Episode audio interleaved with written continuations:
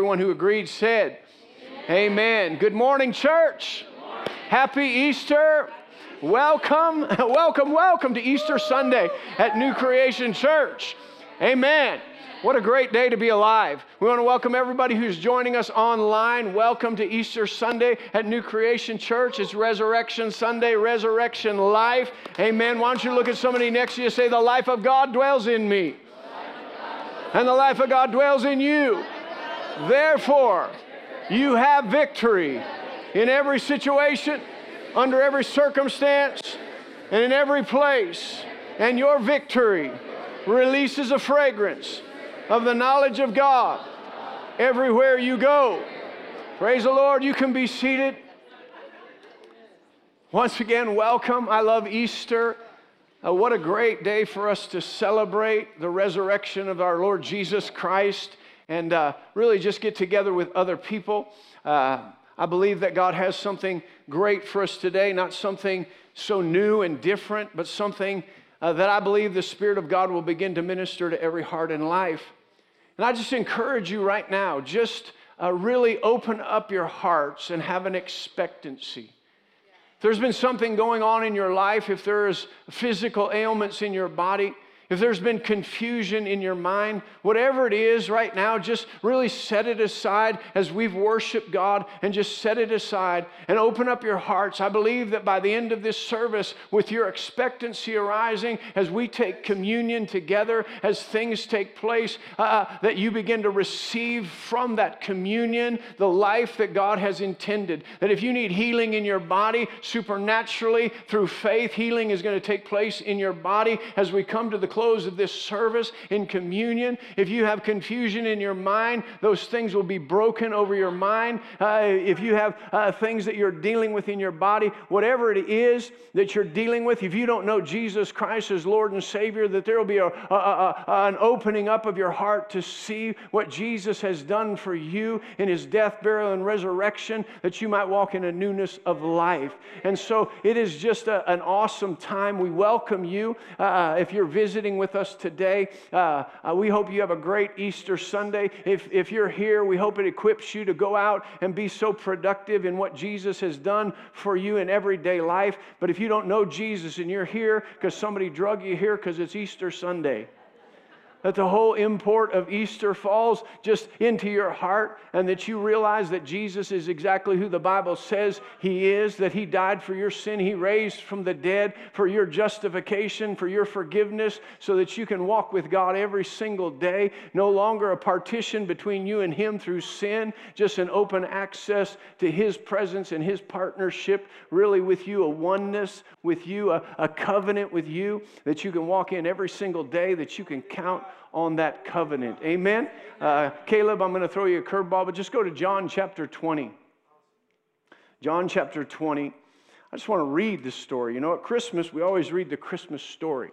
And so there's, there's a, a little part of the story about Easter, and I'll try not to get too distracted because, you know, as we read from John, it has its, its humorous parts to it. Uh, uh, you know, God is so gracious, the Holy Spirit's so gracious, and, and John was kind of a character. I can't, can't wait to meet John. Uh, uh, he, he really had a grasp of the love of God, but as you'll see right here, he writes a little bit differently about himself than anyone else.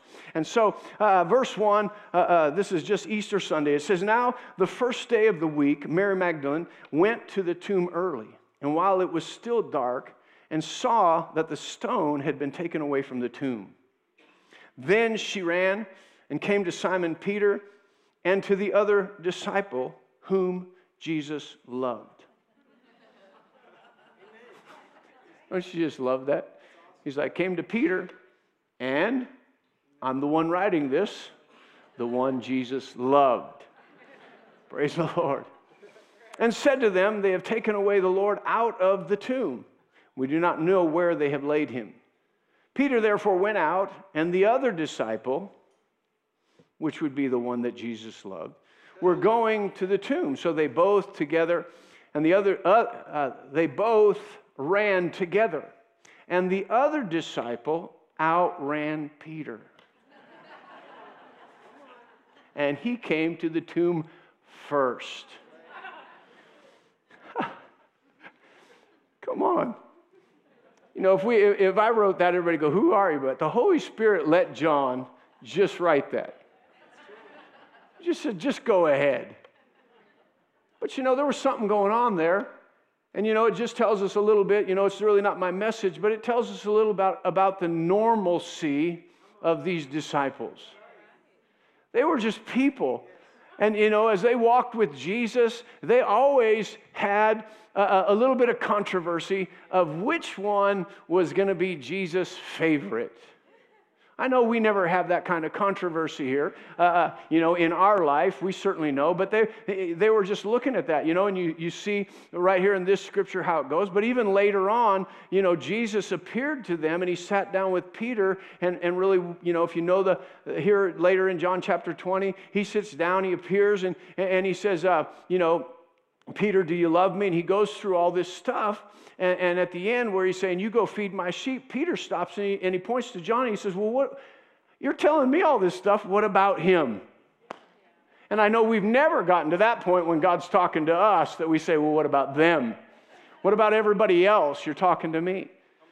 But it's such an intimate personal relationship that we have that I believe sometimes the Holy Spirit will just let us embellish a little bit how much God loves me. How much God loves me. I know He loves you, but I'm really the one He loves. Come on, I know He loves you, but uh, I got there first. I was born again first. Amen. Praise the Lord. But then listen to this. He said, and he's stooping down and looking in saw the linen cloth lying there, yet he did not go in. He wanted to be there first, but when he saw the magnitude, he stepped back a little bit. But then Simon Peter came following him and went right on in, just as Peter would do. And he saw the linen cloths lying there and the handkerchief that had been around his head, not lying with the linen cloth, but folded together in a place by itself. Now, listen, they came in and they thought somebody had taken the body of Jesus away. But when Peter came in and he saw that linen cloth exactly where it was, he knew nobody moved him. Jesus came out. Right? He came out. That linen cloth was right where it was supposed to be. Then the other disciple who came to the tomb first I didn't go all the way in, but I did come to the tomb first. Went in also, and he saw and believed. Come on, there's things going on here, but he saw and believed. And as yet they did not know the scripture that he must rise again from the dead. Then the disciples went their way and again to their home. And so we see here just this dynamic of, of Easter Sunday morning where there was a lot going on, and Mary Magdalene went to take care of the body of Jesus, and all of a sudden, through all that had taken place, through the passion of the cross, Jesus had raised from the dead. There's many things that took place from that point, but that morning that he raised from the dead, all that had been accomplished on the cross, everything that was taking place, everything that we've been talking about in our series about the blood of Jesus, every drop of blood that was shed to pay for your redemption, your healing, your soundness of mind, every drop of blood that had been uh, shed from his body, the death that he died, if he was still in the tomb, would have just been a good man hanging on the cross for a sin he didn't commit.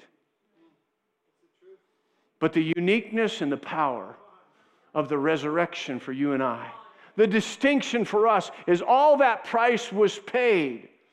The death that he died was one time for everybody. But if that's all there is to it, if we just come to the cross, if we just come to the death, all of our sin lies there, just, just sitting there in that death. But because he raised from the dead, something took place. Everything that was paid for was put away, and now a newness of life comes forth. And sometimes we forget that. We think, I'm just forgiven. The blood was paid. Thank God for the blood. Thank God for the cross. But the resurrection is the thing that starts a brand new life. a life without sin, a life without a fear of death and separation from God, a life without fear of what sickness and disease will do, mental torment, because He bore it all. And when we stop there, we're like, yeah, but all this. But when we begin to have a revelation of the resurrection, now we begin to see in a whole new light what Jesus has done for us. So on Easter Sunday, this is such an important part of who we are. We're going to try to balance in just a few moments, just to get a, a snapshot. Nothing new, but sometimes at Easter it's good to remind and to connect the dots just a little bit. As we approach communion, as we really approach the year, the future that we're going into for us as a church, as we uh, uh, approach turning points in our life and watershed moments that we don't get caught up simply in that, but we know exactly what they're for. Those moments of significant change and transformation are really because of the resurrection of Jesus Christ and the day that we live in and the time that we have approached in history, that we shine as a light of the life of Jesus Christ. And the only way that we can shine with that very same life is to understand the power of his resurrection. In Revelation chapter 1 and verse 8, Jesus speaking to John here in the midst of this revelation, he says, I am he who lives and was dead. I was dead. You saw me die. And behold, I am alive forevermore. Whew! Come on. He was dead, but now he's alive.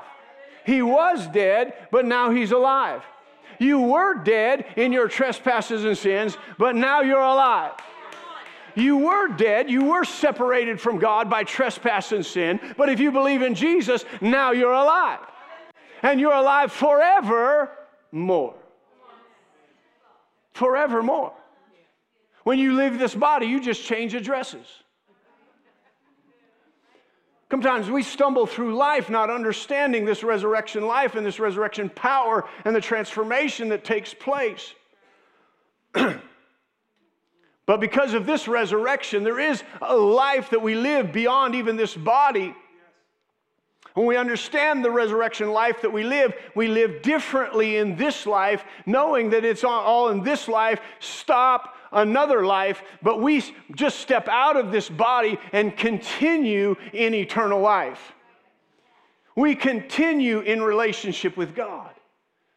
So, because of his resurrection, because of the newness of life, we don't say, you know, it doesn't really matter how I live right here because then I'll die and go to heaven and it'll be different. No, he says, you just step out. Your spirit man that becomes alive unto God just steps out into a whole different realm of his presence.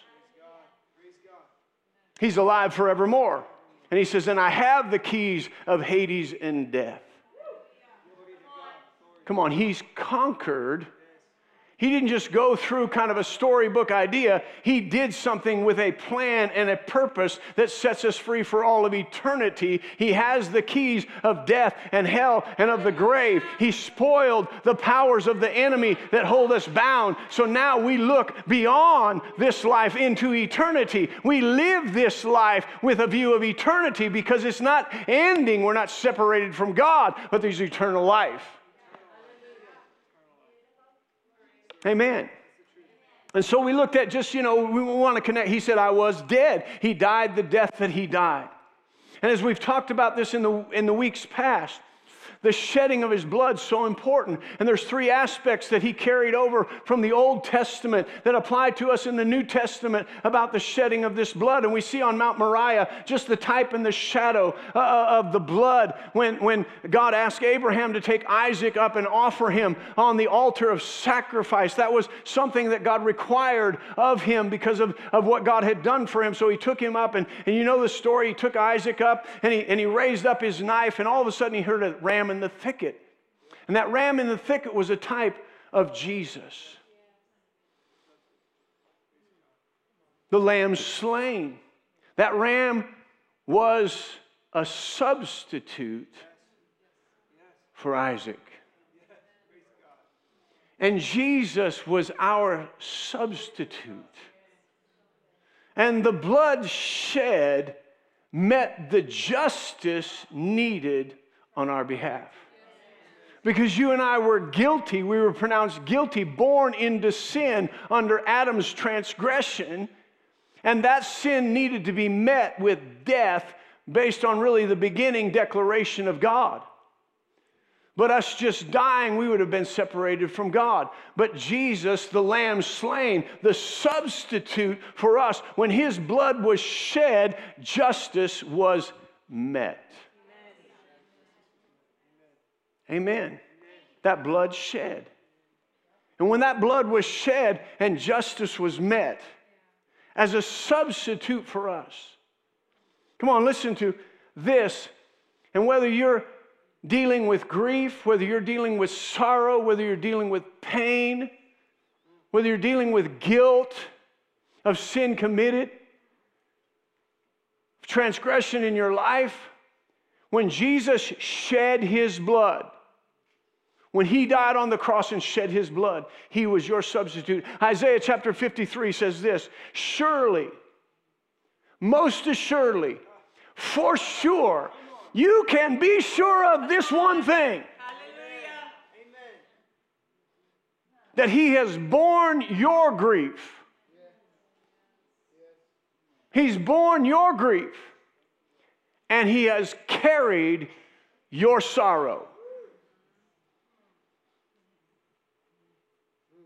Yet we esteemed him smitten, stricken by God.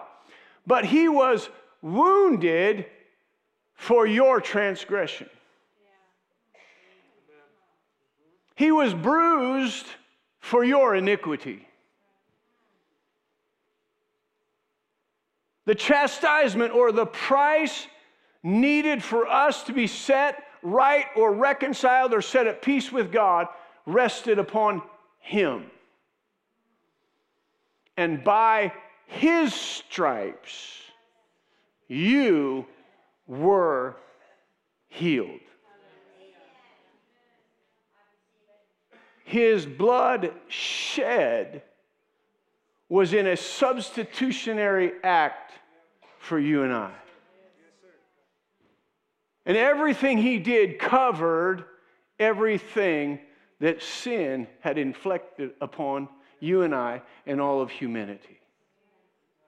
Faith in the blood shed begins to work an understanding, a hope a hope that I can be free of the grief and the sorrow and the sickness and the pain, the guilt and the shame because of the blood shed. But then as we move on and understand the blood, there was the blood applied in Exodus. So we can know the blood was shed, and we can believe the blood was shed but it's not until the blood is applied.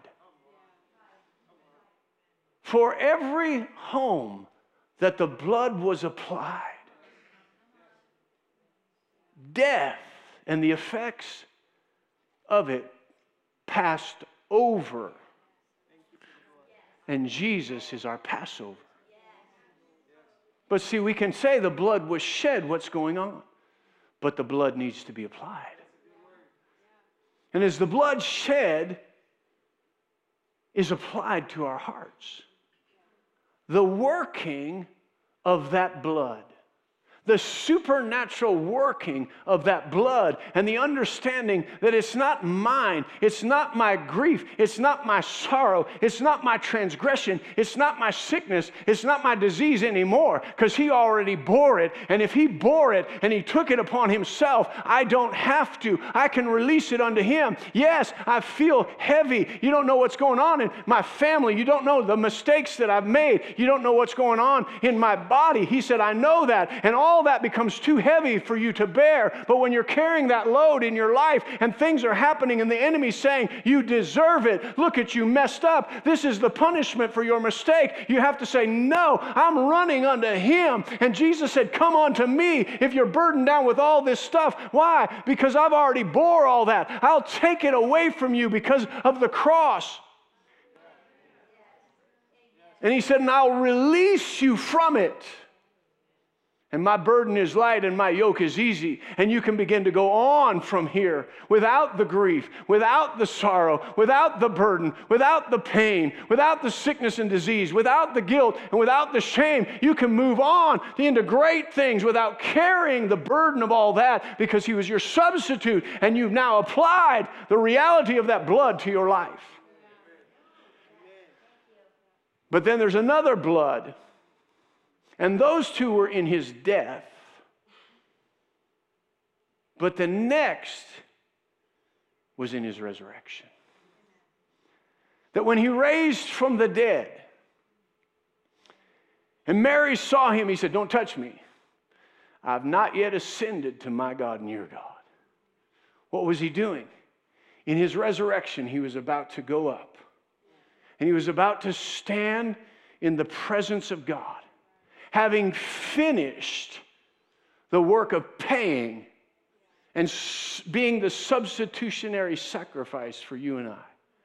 He had already paid for it. He said, It's finished. It's done. Uh, we shared this last year. Tetelestai, the debt's been paid. It's been canceled. It's been taken care of. I mean, if you're frustrated at people being canceled, just understand.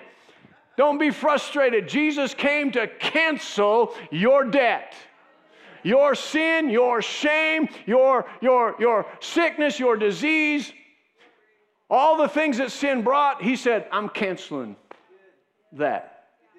Off the air. no more to be broadcast about your life. No more to be given the attention it thinks it's due.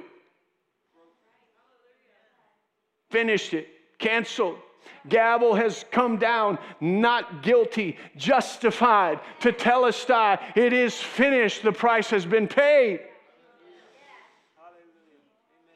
The blood shed, but then he went down into the lower parts of the earth. For what reason? To bind the strong man.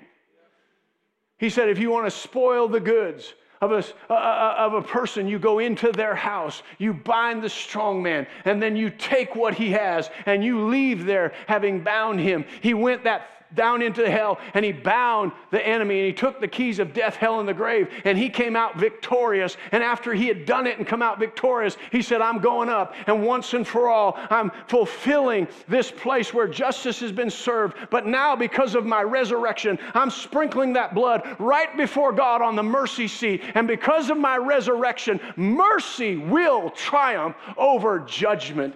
Every time somebody believes,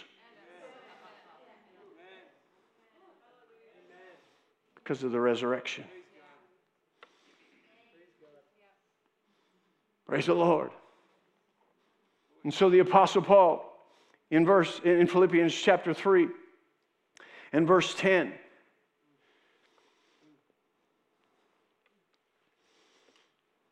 as Jesus was that mediator of the new covenant. Sorry, I got ahead of myself. That blood sprinkled. We have the blood shed. We have the blood applied, but the blood sprinkled.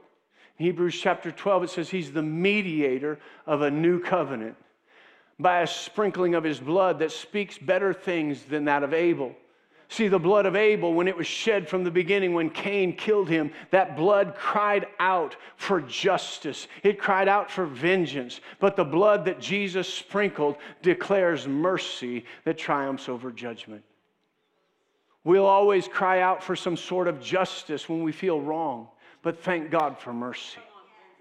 Thank God for the blood of Jesus and the mercy. And it wasn't all, it was all shed before, but he sprinkled it after his resurrection to say, It's finished. I've raised from the dead. Now those things are past.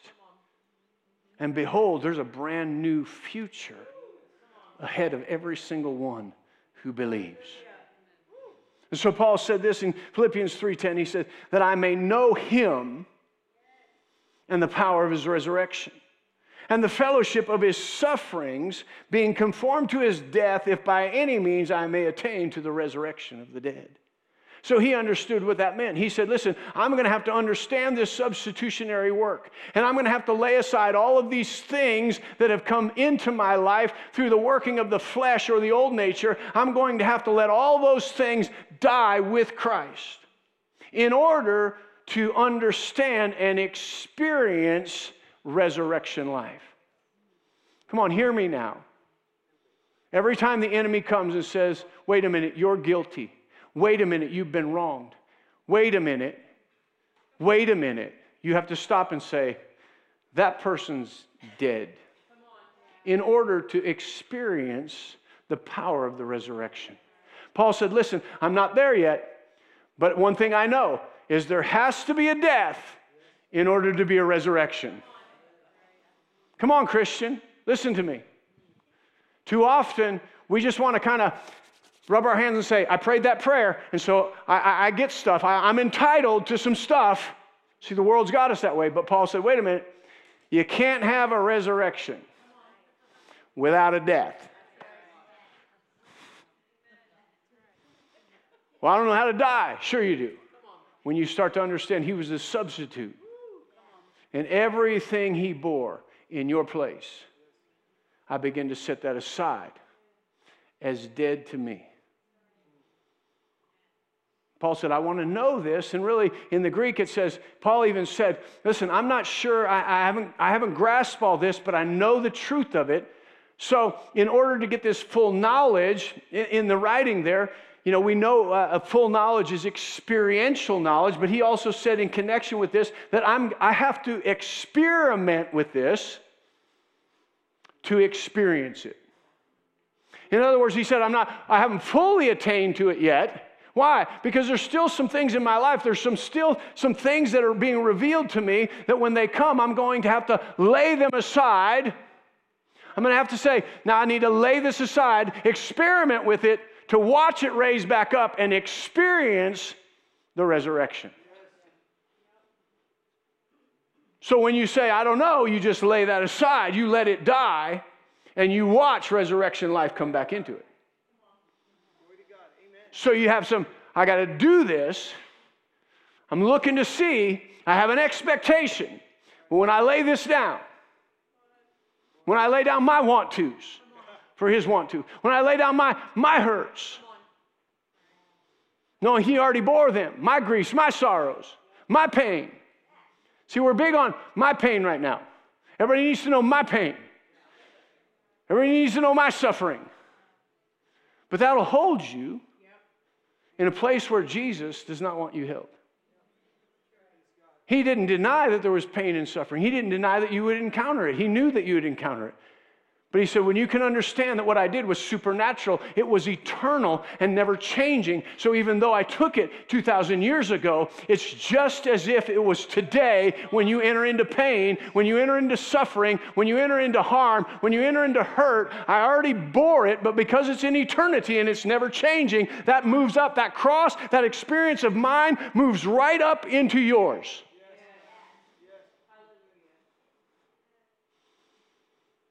It wasn't just 2,000 years ago because in eternity, he brings it right up to right now.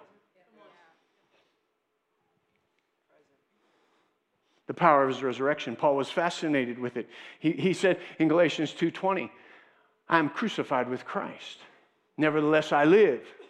Yet it's not I that lives, but Christ that lives in me. And now he's starting to give a little bit of revelation of what he said. I haven't fully attained. He said, but I do get this. Now I've been crucified with Christ, I've laid it down. Nevertheless, I live. See, he was talking there in, in, Philippians. He said, Listen, I could rely upon my education. I could rely on my, my, my, accomplishments. I could do that, but I don't want to do that because if I rely upon myself, that's where sin came from. And so I'm going to have to die out to some things of, of myself. I'm going to have to die out to some accomplishments. I'm going to have to die out to some mistakes. I'm going to have to die out to some defeats that I've had. But when I do, which he obviously did, he said, Now I've died out to that. I've been crucified with Christ. Nevertheless, I live but it's not I that lives anymore. It's not all my wants and all my desires and all my stuff that lives, but Christ lives in me. And the life that I now live, I live by faith in the Son of God who loved himself and gave himself for me. You've heard us say this before, but in studying that out, says the, the life that I now lives means he lived a different kind of life before. But now he lives a life, a different kind of life in Christ. And it's a different kind of life, it's a different quality of life. And writers say it's the quality of life of the resurrection of Jesus Christ. So he said, I want to know him in the power of his resurrection. So I want to just give you a couple of things here. First of all, the power of his resurrection very simply brings us into the newness of life. 2 Corinthians 5:17 says you are a new creation. Old things have passed away and behold everything has become new and everything is of God. Now we can listen to that over and over and over again and go, I know that. Could you just give me something new? But it's true. You'll never get past it. You'll never just be able to say, I'm a new creation because I go to New Creation Church. You're a new creation because you put your faith in the substitutionary work of Jesus Christ. And you believed and you applied that to your life. And you entered into a covenant with Him that brought you into a brand new life. That the old man, with all of the things attached to the sin that attached itself and governed over your life, is dead. I'm a brand new creation in Christ. My thoughts are new. My ways are new. I'm new from the inside out, not the outside in. So I've been a Christian for a long time, but there's still a lot of things dogging my tracks. We're stepping into a new time. We're stepping into turning points. It's time, even if you've been a Christian for 60 years, to say, God, give me a greater revelation of me as a new creation. Give me a greater revelation. Because we know that God sees you through the blood, but as He sees you through the blood, He also sees you raised from the deadness of sin.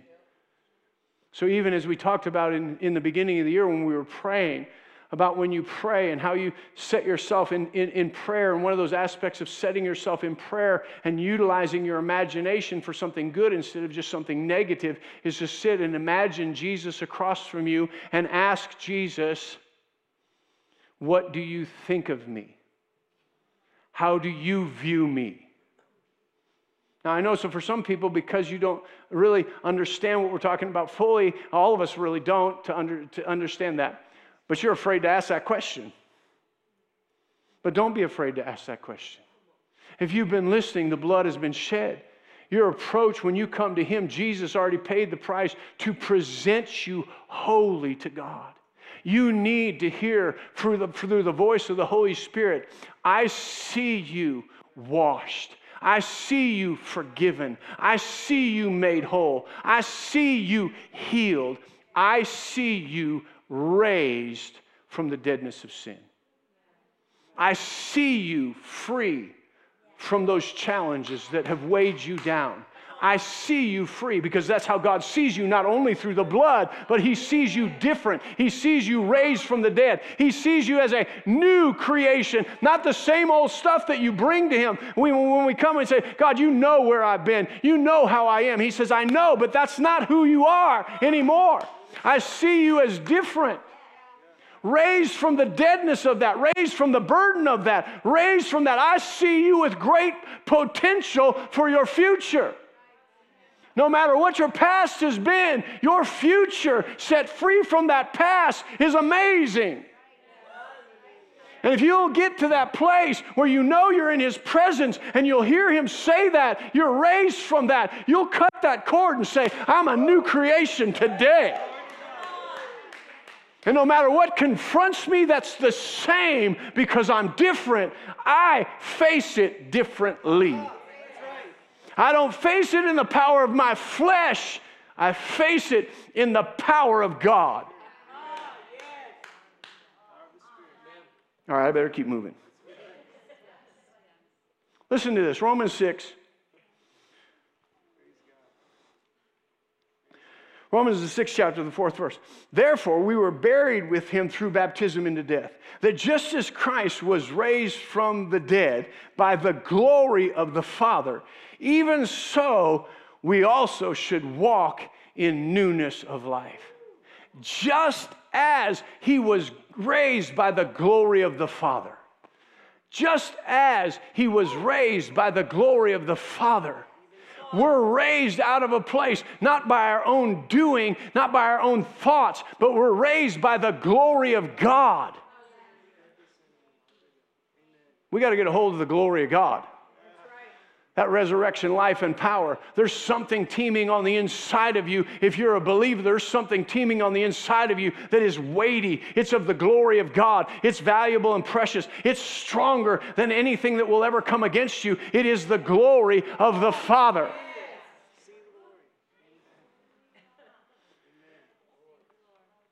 He says, So if we've been united in the, together in the likeness of his death, we put all that aside. We put all of our stuff down as Jesus did. Certainly, we also shall be in the likeness of his resurrection. Knowing this, knowing this, knowing this, knowing this, that our old man is dead. I know that gets us. Y'all are looking at me like a calf at a gate. We can say it, but I believe the Holy Spirit's dealing with people today, and you're like, okay, so, so the old man's dead. That means when you wake up tomorrow, you don't go, God, I, I know I'm going to do this again. See, all right, that person died with Christ. The reason I do that is because connected somewhere there was shame and there was guilt that connected me to that. So I kept doing it. I couldn't stop. But that's been broken. I'm living as if I've never done that before. Because that person's dead. And now I'm alive in him. Praise the Lord. Number two, so first, the power of the resurrection makes us a new creation. Secondly, the power of the resurrection destroyed the power of the enemy. All right, so how am I going to walk in newness of life? The enemy's still out there. But Jesus disarmed him. He has no power except to lie to you, to deceive you, to count on the fact that you don't know the depth of the substitutionary work of the blood shed. You don't know the power of the blood applied. You don't know the depth of the covenant of the sprinkling of the blood. He's counting on the fact that we don't really know that or have revelation. So, as the Spirit of God gives us wisdom and revelation, we begin to understand this. Uh, what he says, Colossians chapter 2, verse 12. It says, We were buried with him in baptism, in which you also were raised with him through faith in the working of God who raised him from the dead and you being dead in your trespass and the circumcision of your flesh, he has made alive with him. Having forgiven all your trespasses, having wiped out the handwriting of requirements that was against us, which was contrary to us, and he has taken it out of the way, having nailed it to the cross, having disarmed principalities and powers. He made a public spectacle of them, triumphing over them in his resurrection. His resurrection was a triumph of the ages. When he came out, his death was one thing, but when he came out, he led a triumphal parade. He said, Listen, death couldn't hold me, the grave couldn't keep me. And if the death couldn't hold me and the grave couldn't keep me, no enemy in hell can keep you from what I have for you. Come on, if you follow me, I led the way out of the grave. I led the way. I was the firstborn. I was the first raised among many brethren. So if you follow me, if it couldn't hold me, it can't hold you. If it can't dominate you, if it couldn't dominate me, it can't dominate you. Come on, the power of the resurrection to live in a newness of life is there when you know the enemy's been disarmed. He has no power. And in fact, number three, the power of the resurrection sets you at a place of authority over the enemy. Because Ephesians 1, Paul prayed for us to understand the power released towards us who believe. That same power that raised Christ from the dead. That same dunamis, miracle working power. The power of the resurrection is miracle working power. And the same power that raised him, authoritative power, above all principality, power, might, and dominion, and every name that is named, not only in this age, but that which is to come. And he made Jesus to be the head over all things, or have authority over all things to the church, which is his body. The fullness of him who fills everything. And he's put everything of this world system that's under the authority of the enemy under his feet, and we're in him. The power of the resurrection has made you a new creation in all reality. And he said, I made a way for you to live this brand new life because I disarmed the principalities and powers that were having dominion over your life. And then I went one step further in the resurrection. I took away their authority and I gave you authority. I gave you authority. Praise the Lord. And he said, In that believing, the power of the resurrection gave you the power to overcome the things in the world that are against you. 1 John chapter 5 says, Whatever is born of God overcomes the world. Come on, you're a new creation because you're born again because of the resurrection. Now I'm born of God. The new life is in me. There's things of this world coming against me. I used to give place to it. Ephesians 2 says, I, I, used to give place to that, those things I didn't know what to do. But now I recognize these are things of the world. They're the things that are trying to dominate my life. But right now, because of my faith in what Jesus has done, raised from the dead for me, I'm an overcomer. And he said, This is the victory that overcomes the world, even our faith. Our faith in the shed blood, our faith in the applied blood, our faith in the sprinkled blood. I have a covenant with God. And my covenant with God sets me at right with Him.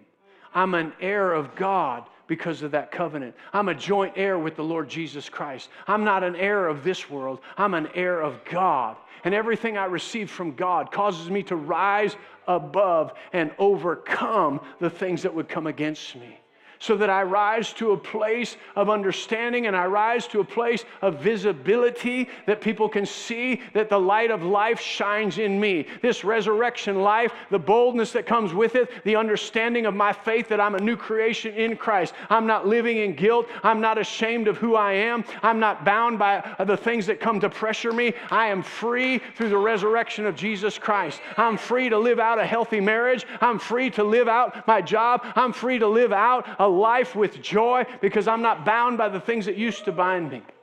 I don't have to be confused about my life and the direction because He's given me a sound mind. I don't have to be overcome by fear because He's not given me a spirit of fear about what's going to happen. Come on, He's given me a spirit of power, a spirit of love, a spirit of a sound mind. I'm a new creation in Christ.